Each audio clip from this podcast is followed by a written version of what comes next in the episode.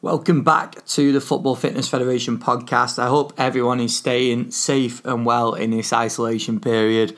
This is episode seventy-four.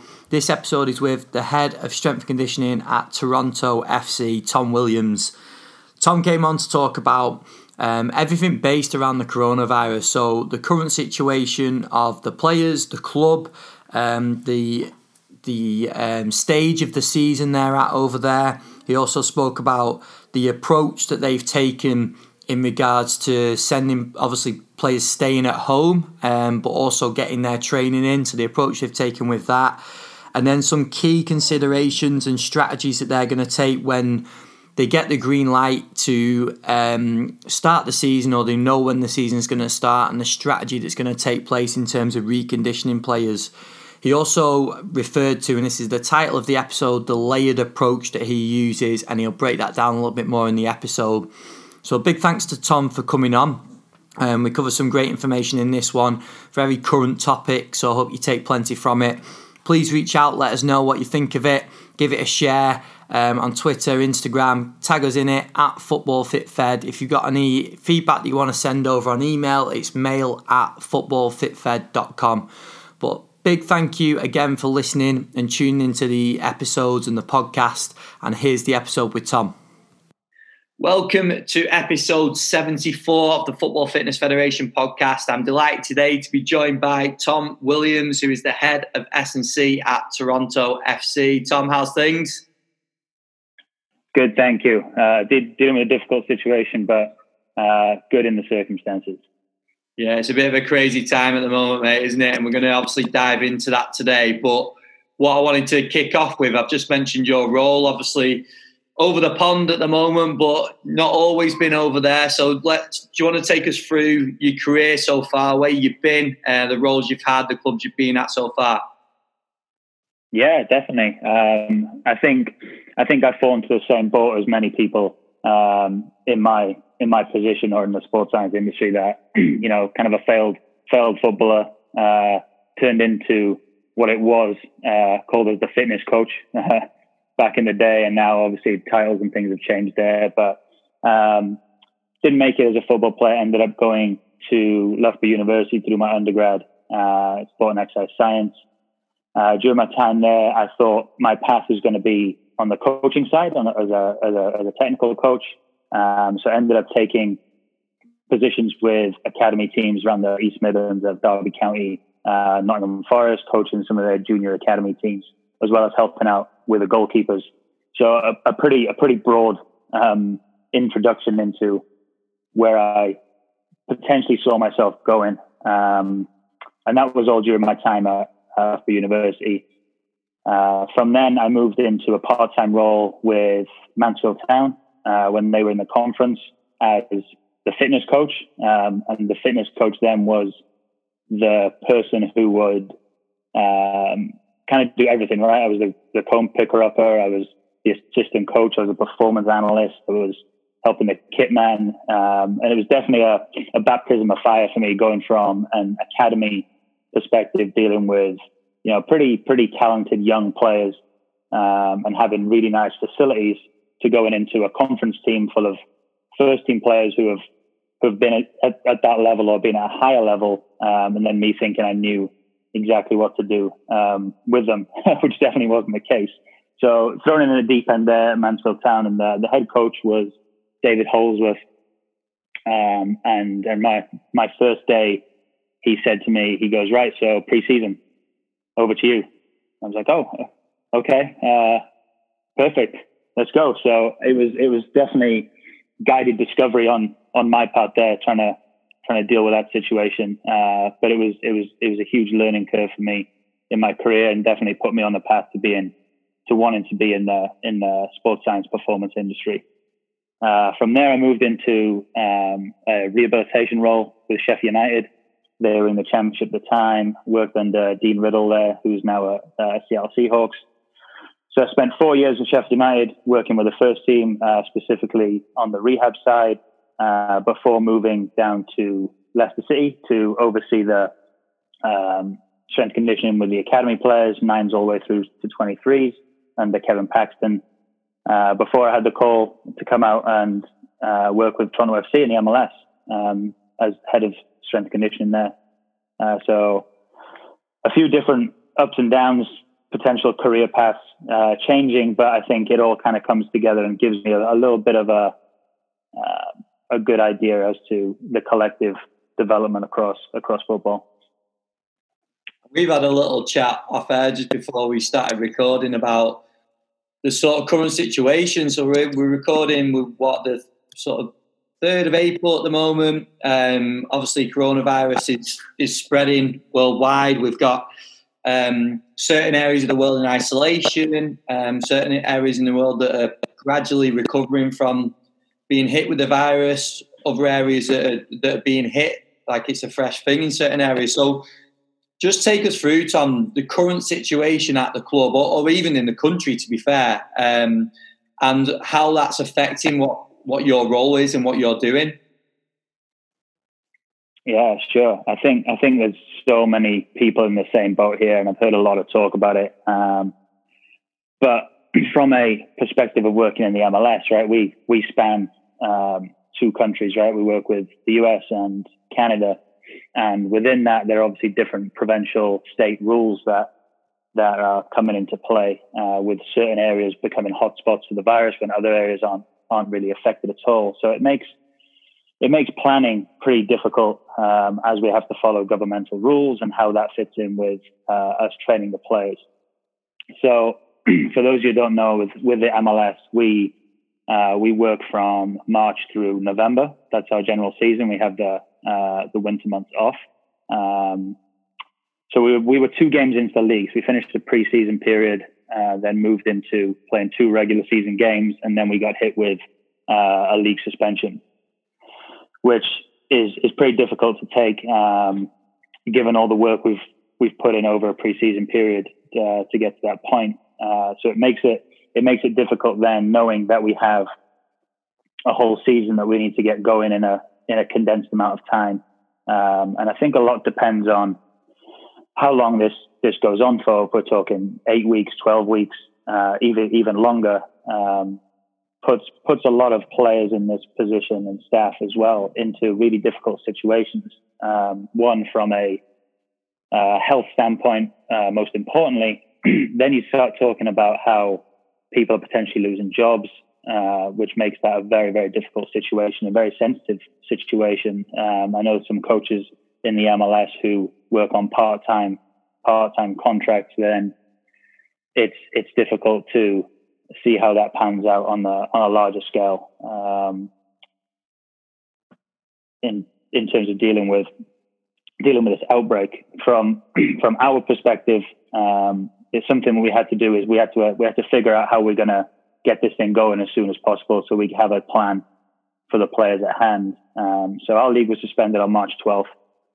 So that was a Thursday, and basically figured out, right, this this break in the season could go on for up to up to eight weeks. Let's let's plan out for a potential eight week period where the players are going to be in isolation for the worst worst case scenario. Um, And obviously with, with our team, we have so many different players with different cultural backgrounds, with different training ages, that have families, live on their own, live in condo buildings, live in houses. So there's all these things that we have to try and figure out and factor in how we can, how we can engage the athletes uh, and, and put something in place to um, have like a progressive physical program. Um, so on that, we, like I said, we kind of built out a calendar. Uh, struck a deal with Peloton uh, pretty early on, so all the players had bikes, treadmills sent out to them. Again, preparing for a worst case situation where we, where we would be on full lockdown and players can't leave. Um, and we grouped our players on specific needs, like I just said. Then cultural background, training age, um, and had our our staff members deliver content through Zoom. And I think Zoom has been a, a huge asset to the sports science and medical industry this this past couple of months. Um, I'm, I'm surprised I haven't started charging yet on a large scale to get this set up. But it's something something great where we get to engage, interact with our athletes, um, and kind of bring that social side to it. I think, you know, I was saying to to Ben at the start that it's really it's really easy to look at it like an off season where you can just send players out a, a program, right? Here's, here's some strength exercises, here's some running exercises.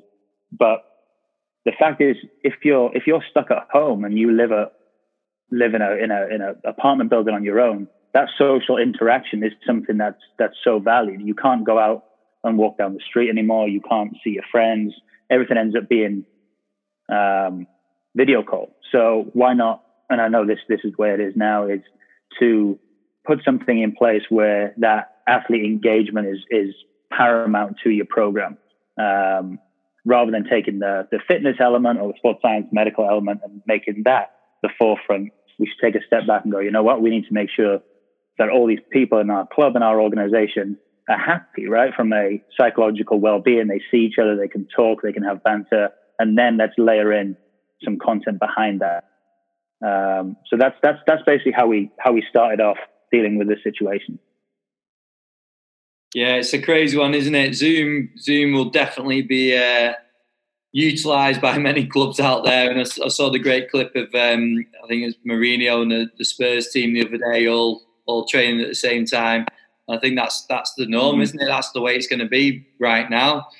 What do you think? Uh, obviously, we all work with players, and throughout a squad, we're going to have different personalities. Some players that will just crack on, they'll do a program really well. Others that will need guidance right the way through a program. But what are some of the biggest challenges that you faced in terms of keeping that engagement with players and just making sure that the right work's being done?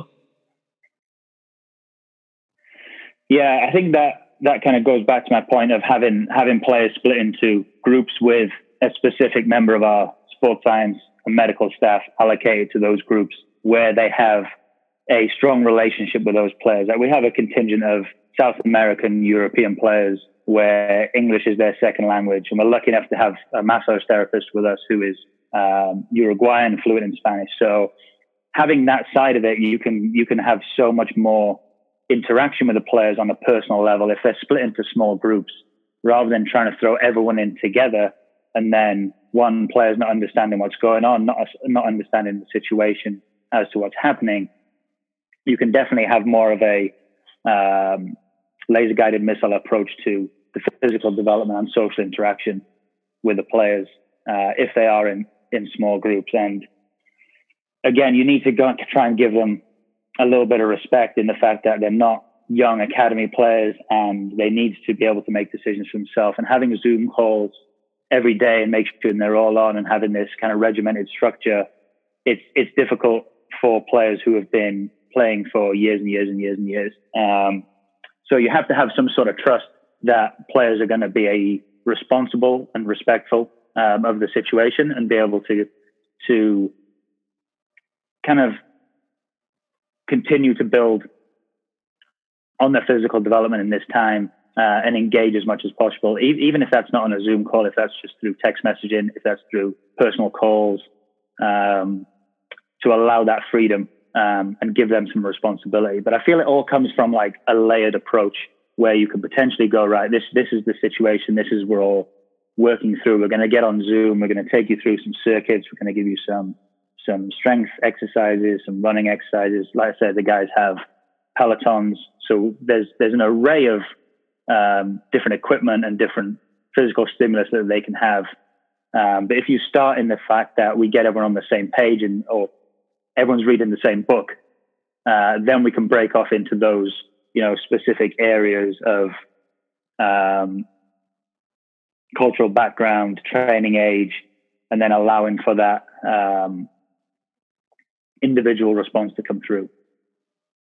Um, I, I think I think that's probably one of the biggest things we've had to deal with, um, and I think you know the the performance community are dealing with very, very similar situations, right, where you know, you're going to, you're going to panic on, you know, reductions in strength, in fitness, in, in not hitting certain metrics that I want to get to. But I feel like that's, that's kind of potential background noise, because we need to take a look at it and go, if people are in their houses all day, this, this isn't going to happen. So how, how are we going to engage them in a different way to really, really affect them and make sure they can come back in some sort of physical shape to help the team out and help us be successful. And like we said before we started, I think there's so many different teams in different situations where there's, there's a lot on the line. Like back back in the U K, teams who are vying for promotion, going into the playoffs, teams fighting relegation in cup tournaments.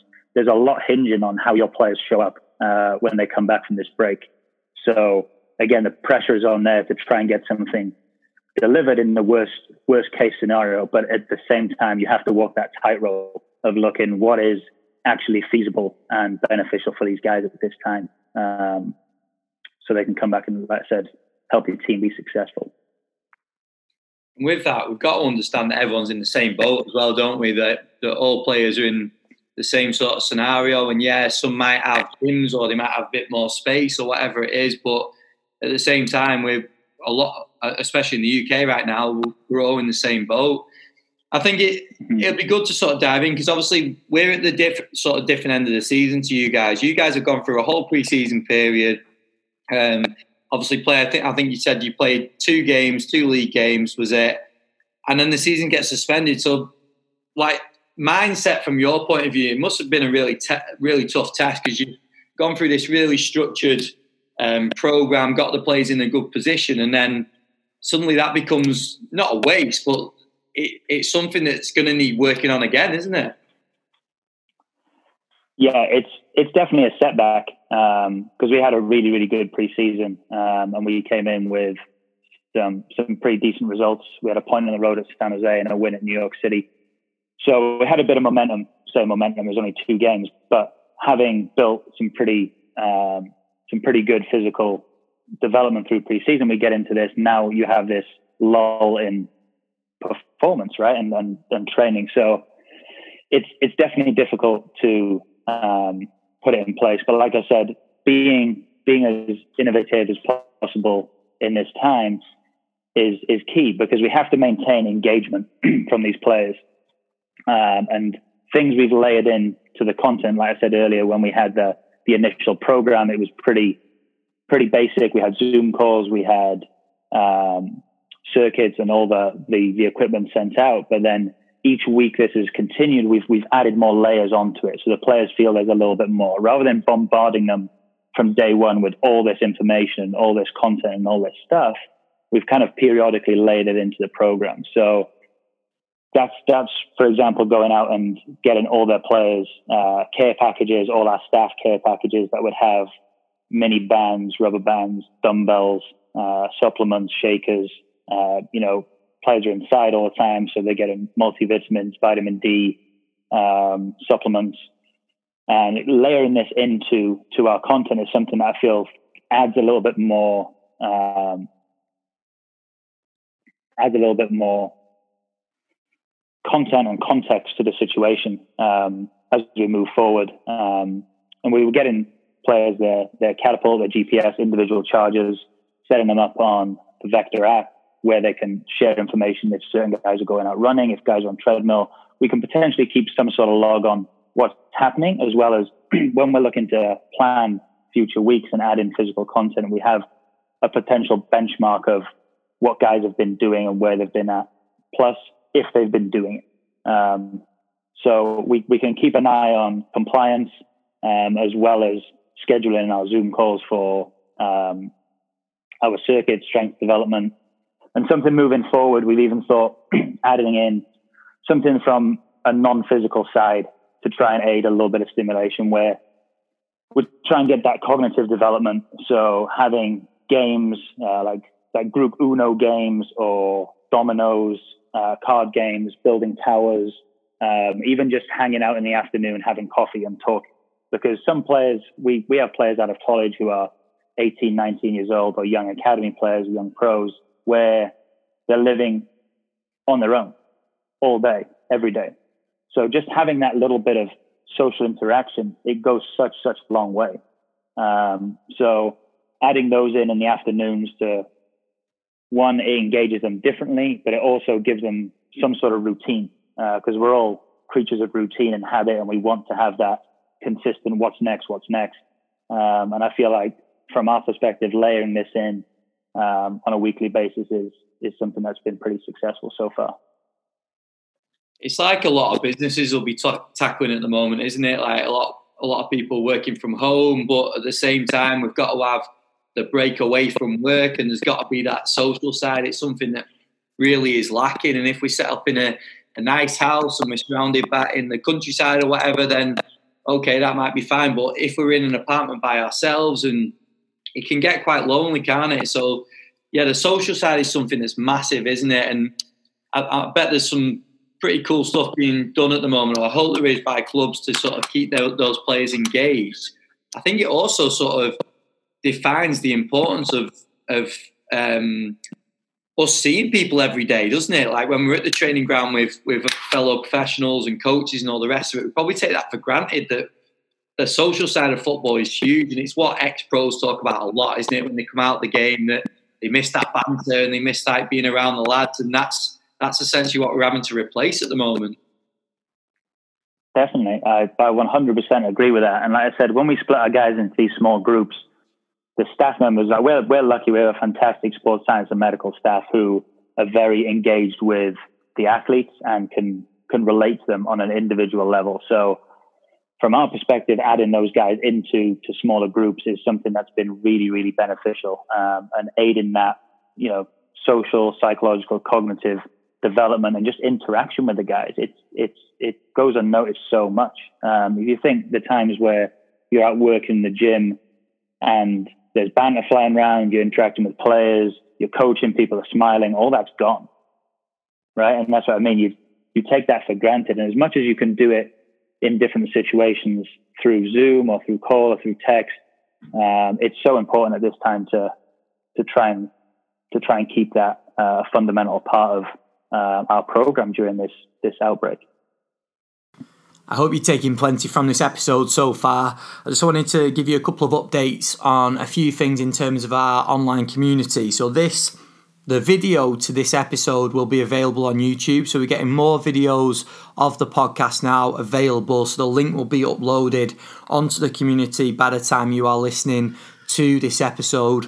Um, we've also now got over six hours of webinars and ten network meeting presentations available on the community. So there's loads of presentations and content available on there from coaches like Jack Naylor up at Celtic, Tom Little at Preston, um, we've got Ollie Morgan at Celtic, Johnny Madden up at Middlesbrough, including loads of others, and then some superb webinars. The two the two brand new webinars we've uploaded recently, David Johnson, the Academy Sports Scientist at Bournemouth, has just done a webinar for us on growth and maturation in youth football.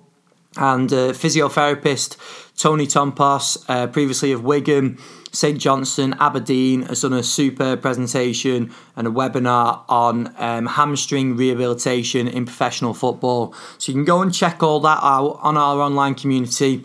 Just visit football fit fed dot com, click the community tab. If you sign up there, you get a free month to check out all the content, and if you stay a member after that, it is only four pounds ninety-nine per month going forward, and you'll get all the content there on demand, plus all the future network meeting presentations that we're going to be uploading as soon as we come out of isolation, and future webinars, some of which we've confirmed recently, and I'm very excited to bring you those as soon as possible. So go and sign up, football fit fed dot com, uh, click the community tab, sign up there, and you'll get access to all that content. Here's part two of the podcast with Tom. No, definitely. And I'm going to take you to the sort of ideal spot. Ideal at the moment scenario, Tom, in terms of, so when if we jump forward ahead of time, we get the green light, we get the sort of announcement that yeah, the league's starting again, um, and obviously we can talk around timescales because we hope that leagues give a decent amount of time to sort of recondition, but at the same time, like in terms of fitting games in, we might it might not be an ideal length of time. So what? What's your sort of mindset going into that? What's your approach and how are you thinking about that right now? Yeah, I think that's a that's a really good question. Um, and I'm sure a lot of practitioners around the world are kind of racking their brains thinking how they're going to deal with that. I think the longer this goes on, um, the harder it's going to be to get the guys back into a position where they're able to just jump back in. Um Like from a European standpoint, there's maybe nine games left of the season where it it may be congested, uh, it may not. It depends how that comes out. Uh, but from an M L S standpoint, uh, you know, we've we've we've played two games into a uh, thirty-four game season, so that ends up being a congested season. And people talk about congested periods throughout the season. Our season ends up being just a congested season where we're looking at dealing with multiple games in a week, which is something that is a regular occurrence, right, across the Championship, League One, League Two. But then if you put into a North American standpoint where we have to cross multiple time zones, we have to be on aircraft for, you know, between an hour and a half to five hours at a time. Uh, you're playing on different surfaces, different environments. Um, plus we have a cap on our uh, squads. We have a roster cap where we can only have thirty players signed, a salary cap added onto that. So there's a lot of constraints that come with it. And I think if you look at things in the worst case scenario where that, that's actually going to happen. So during this point now, we need to condition our players' mindsets to be like, hey, this, this is going to be a really tough go when we get back into this. So be expected that you need to be in a position to be able to compete and play in numerous games to help the team out. Um, obviously from our standpoint, it's trying to do that in the safest possible way. So we're not putting guys in situations where they're going to, Uh, get injured, uh, but also due to the salary cap um, constraints that come with the league, your best players win you games, right? It's it's it's kind of a no-brainer there. So when we're look, talking of, talking about when we get into this congested season, uh, if you will, that we have to be smart and we have to be tactful as to how rotation occurs and when we can communicate with the coaches when players need to be Um, rested or when young players can come in and play certain games. There's so many moving parts into the situation rather than the physical side. As, I, as I've said before, that mindset is huge, that these guys understand that this, this is, this is the case that's, that's going to happen. Uh, you need to be able to be in a position to deal with it. Um, and also us putting, putting guys in a situation where they're going to be successful. It is going to be a case of adaptation, isn't it? Because we don't know what is going to be revealed. We don't know in terms of time. We don't know in terms of like the plan going forward. And we hope that they do take certain elements into consideration and the right people consulted on it. But worst case scenario, that it could work out really tough. So what what's the sort of backup plan for that? Like, is it is it a case of planning for worst case scenario, or, or is it a case of having a few different ideas in your mind and then just adapting when the announcement's made? Yeah, I think I think it's it's it's all of those things. To be honest, I think if anything um, from this outbreak has taught us, it's it's how to be innovative, right? So we can deal with different situations and come up with different content. And I see some. some fantastic things that are happening on social media where coaches are putting together uh, different types of programs or different engagement ideas for players. So looking at that, we're, we're actually dealing with worst case scenario right now. So all, all we need to do is just continue that mindset going forth um, and add that into our plans as to this is, this is what we've dealt with already. And basically it's going to continue. It's just going to morph a little bit into the, the training plan. Um, and we just need to be open-eyed and ready for every situation that that comes across. And like I said, we're we're lucky here that we have a really good infrastructure um, around the team. We have a great sports science staff, great coaching staff. We have a lot of support from our ownership group as to um, you know, putting things in place and really looking to get the best of our players. So when we hit the ground, we're we're hitting the ground running and we're having Um, the best possible situation for these guys to come in and and uh, make a difference. If you could plan that period, Tom, in terms of length of time, obviously the ideal would be we're in control of it and we can set the program in terms of length of time. What would you be looking at? Would you be looking at like a, just a pre-season period and and picking players up from that position, or? Like, how would you approach that? Obviously, this is something that's out of our control, but I think it's just good to chat through. Yeah, I think I think it's uh, I think it all depends on how long it goes on, right? That the longer these guys are in their in, in isolation, the harder it's going to be to, to pick them up and get them going again. But yeah, it, it, it has to be a, a pre-season period, right? So you're looking between best case four weeks, four to six weeks, where these guys can we we can get them going and we can really build what we've what we've set forth, especially going into a season where you're going to be playing Saturday, Wednesday, Saturday, um, as well as domestic competitions. We've got international windows in there as well, so the the stress on the players is going to be astronomical. So we need to make sure that they're as resilient and robust as possible from a physical and psychological standpoint.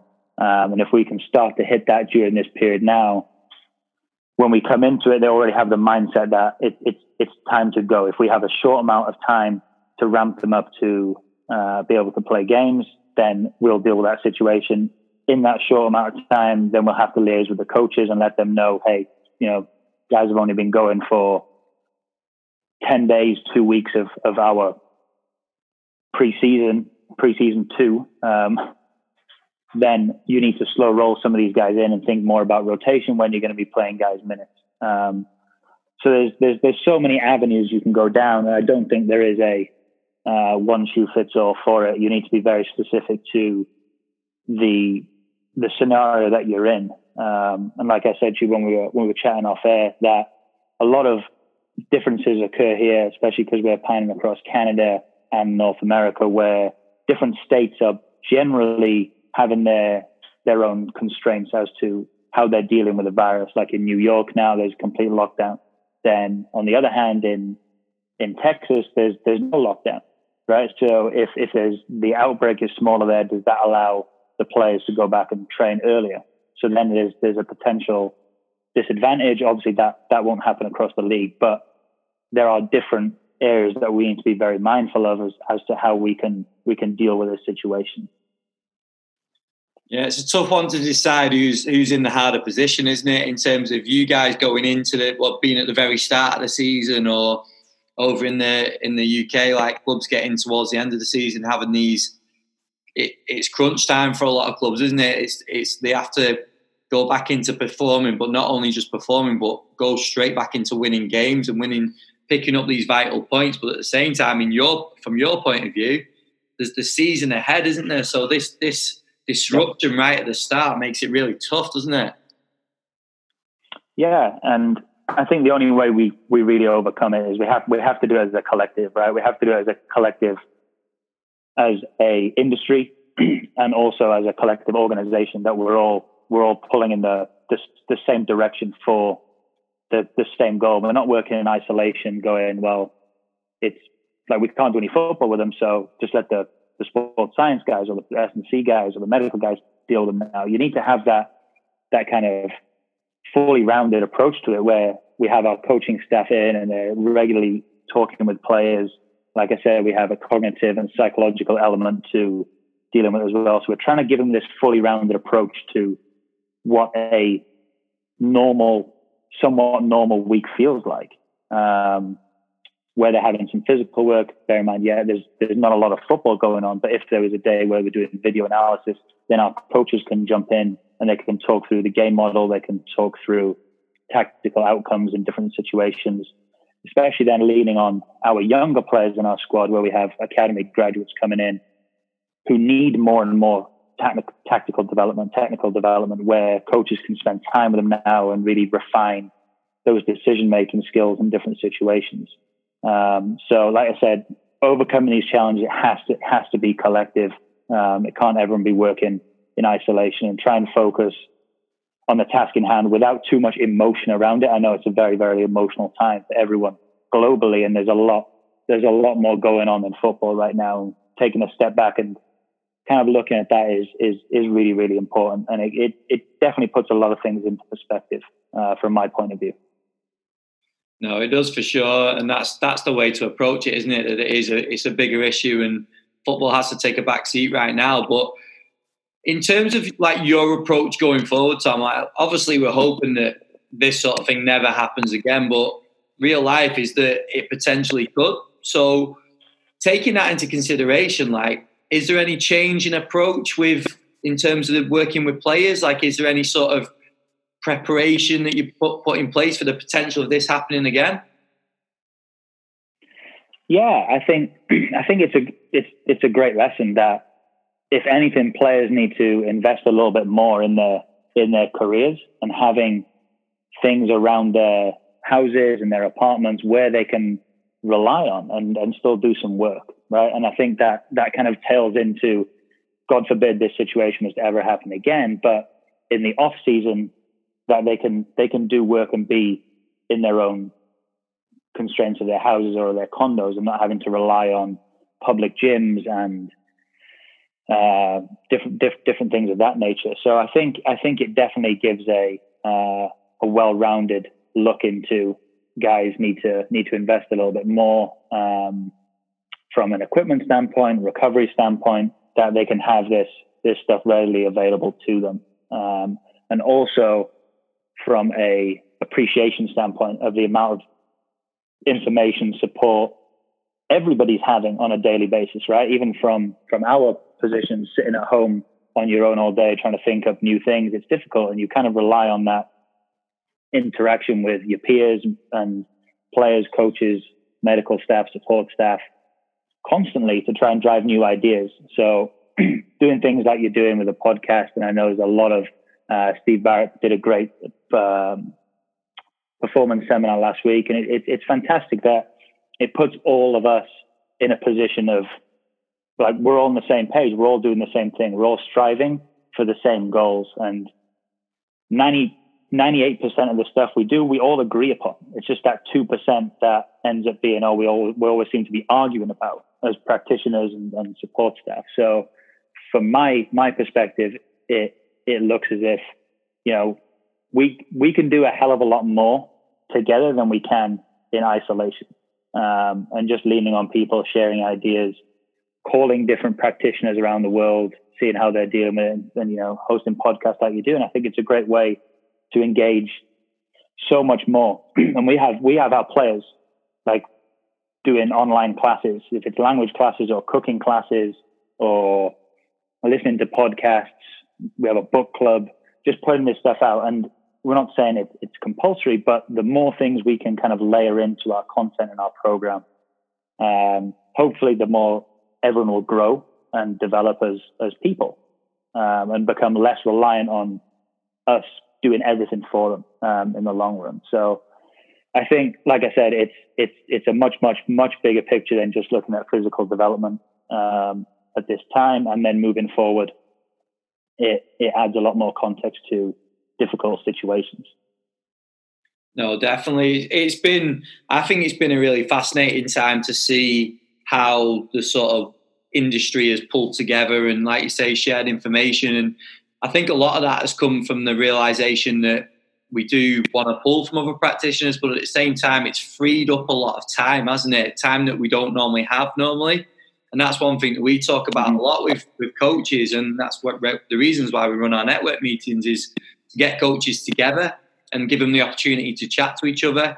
But at the same time, in season, when you and when you guys with the travel that you, you're doing, it makes it even tougher because obviously we've got maybe a few hours on the on the longest journey of the season, but you guys are talking, I mean, it's a full day of traveling, isn't it, to get from one side to the other? Yeah. So the, the the issues of time are sort of taken away at this time. So it's great to see everyone pulling together and getting these dis- discussions going. Like you say, Steve holding the, the seminar, but I know there's loads of like WhatsApp groups going on, Zoom calls going on, and it's great to see, isn't it?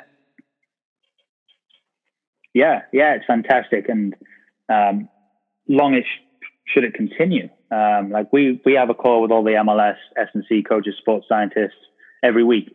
Um, it's a Zoom call. We have pretty much everyone across the league on, and it's, it's a great way just to, just to interact and trying to get an idea of what people are doing, how we can get better. Can we collectively change anything moving forward as a, as a league and making the league grow? How do we grow performance departments? Uh, so it's, it's, it's, it's, it's great. It's great for the industry. Um, and like I said, I, I hope it continues.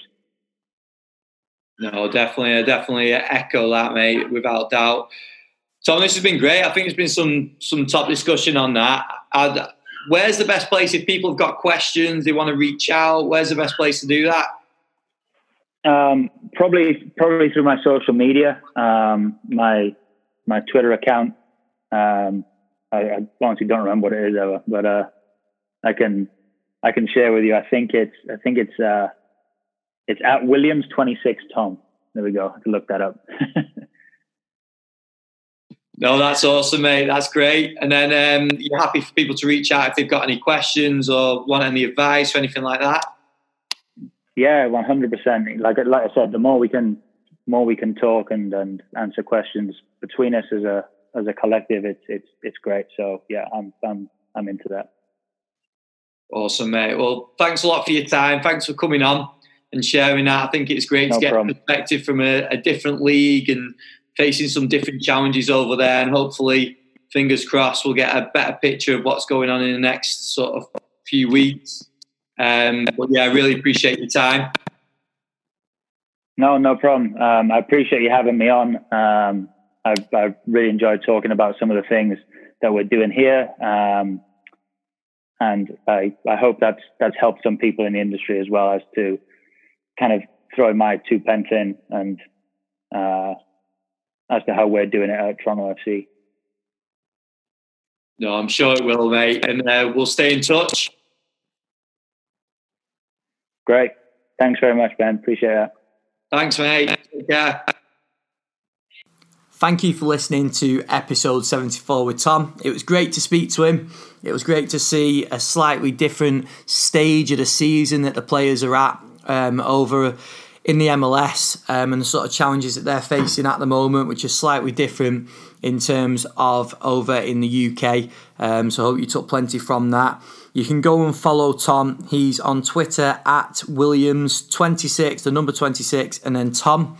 And I think some of my biggest takeaways were um, obviously the, the stage of the season that they're at, and, how, and we sort of spoke about it in the, in the episode in terms of I'm not too sure whose situation you'd rather be in, whether you, you'd rather be at the start of the season two games in um, with the whole season to go, or whether you'd rather be, uh, as we are in the U K at the moment, towards the end of the season with just a few games left, but it's crunch time.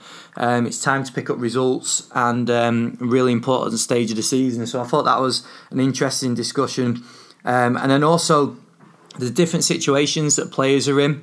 We we spoke a little bit off air before we went before we started recording about some of the specific situations that Tom's facing with players, but um, we like to think that all players have got home gyms and they're all got a bit of space to work out in. It's not always the case, um, so we have to sort of adapt to those individual situations.